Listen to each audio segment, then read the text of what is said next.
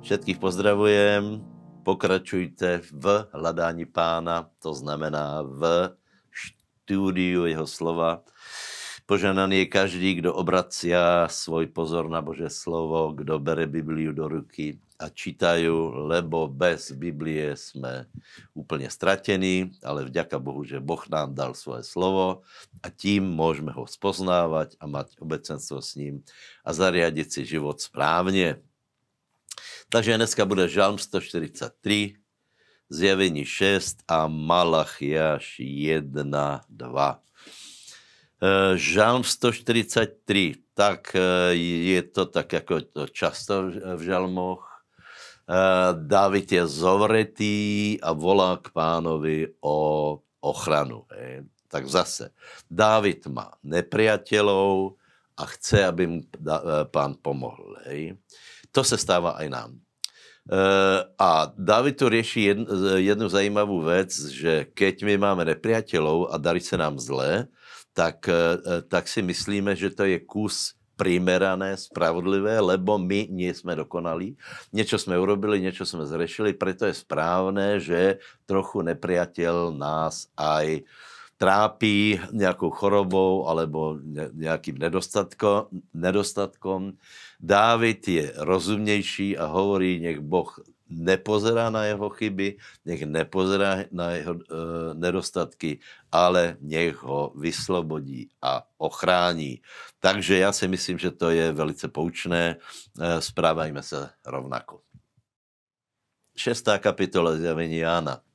No, tak e, tuto, tuto sa dostávame k tým, k tým lahôdkám, ktorí e, mnohí kresťania proste majú rádi a sice otvárajú sa pečete, potom prichádzajú e, čaše a potom prichádzajú trúby a teraz e, kresťania trávi čas nad tým, že to pečlivie vykladajú.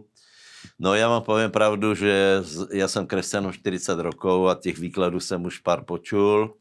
Uh, takže uh, niektoré sú úplne jednoduché. Uh, prosím prvá pečeť. Hej. Prvá pečať Eh, tam se úplně nezhodujú vykladači, lebo někdo hovorí, že to je eh, nástup Antikrista, někdo hovorí, že je, že je to osoba Ježíše Krista. Každý preto má svoje argumenty. Hej. Eh, druhá, druhá pečet je celkom jednoduchá, je odobratý pokoj a, začínají vojny. Další prichádza bieda, potom prichádza smrt a s ňou peklo, hej, to sú dvojičky, hej, keď, keď e, človek zomre, automaticky ide do pekla v prípade, že není zachránený. No a potom e, další peč, pečať, to je piatá tuším, tam se objevujú uh, mučeníci, a v šestej, po otvorení šestej pečate se úplně všechno rozsype, zem sa trasie, padají hvězdy a tak dále. Čiže je to velice, velice dramatické, je to žiaľ smutný konec eh, sveta, dá sa povedať. A teraz je otázka, kedy to bude. No tak eh, já vám, dávam, eh, já vám dám velice dobrú radu a sice veľ, veľa se s tým netrápte, a žijte normálne, hej. Lebo je veľa, veľa vykladačov dneska, ktorí se snaží z toho časy vyťažiť. Neviem teda čo, hej, ale jedno ich e, spojuje, jedno je pre nich charakteristické. Nie je za nema žádná církev, lebo každý, kdo se snaží získavať učeníkov, ten ten není sústredený ani tak na to, kedy sa to naplní, ale na to, aby pán bol oslavený ešte teraz v týchto posledných časoch. E, pracujeme na tom, aby sme získavali učeníkov a veľmi, veľmi nevyrátávame, že už na budúci rok sa to všetko spustí a nič už nemá význam. Toto je velice škodlivé. Tak e, prorok Malachiáš, prvé dve kapitoly, tuto pán sa veľmi hnevá na Izrael.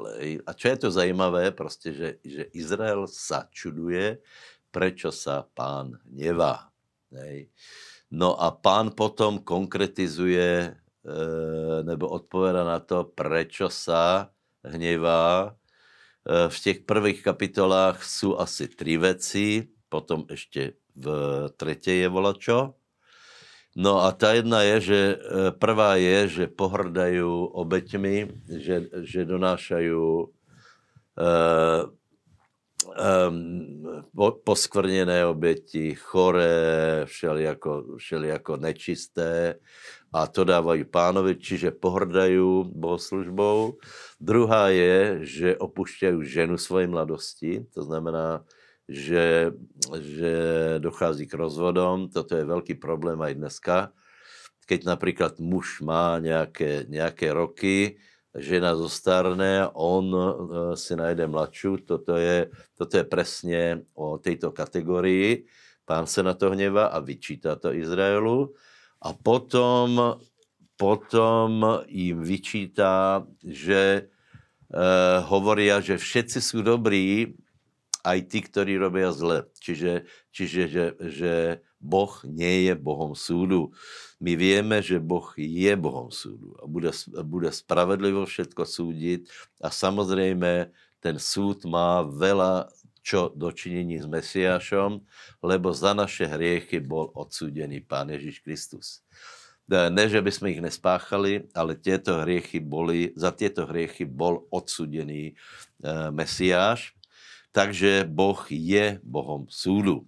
Takže nie je to pravda, že všetci sú oblúbení, že všetkých má rád. Nie. S Božou láskou sa stretnú iba tí, ktorí majú odpustené hriechy. Nech vás Boh požehná.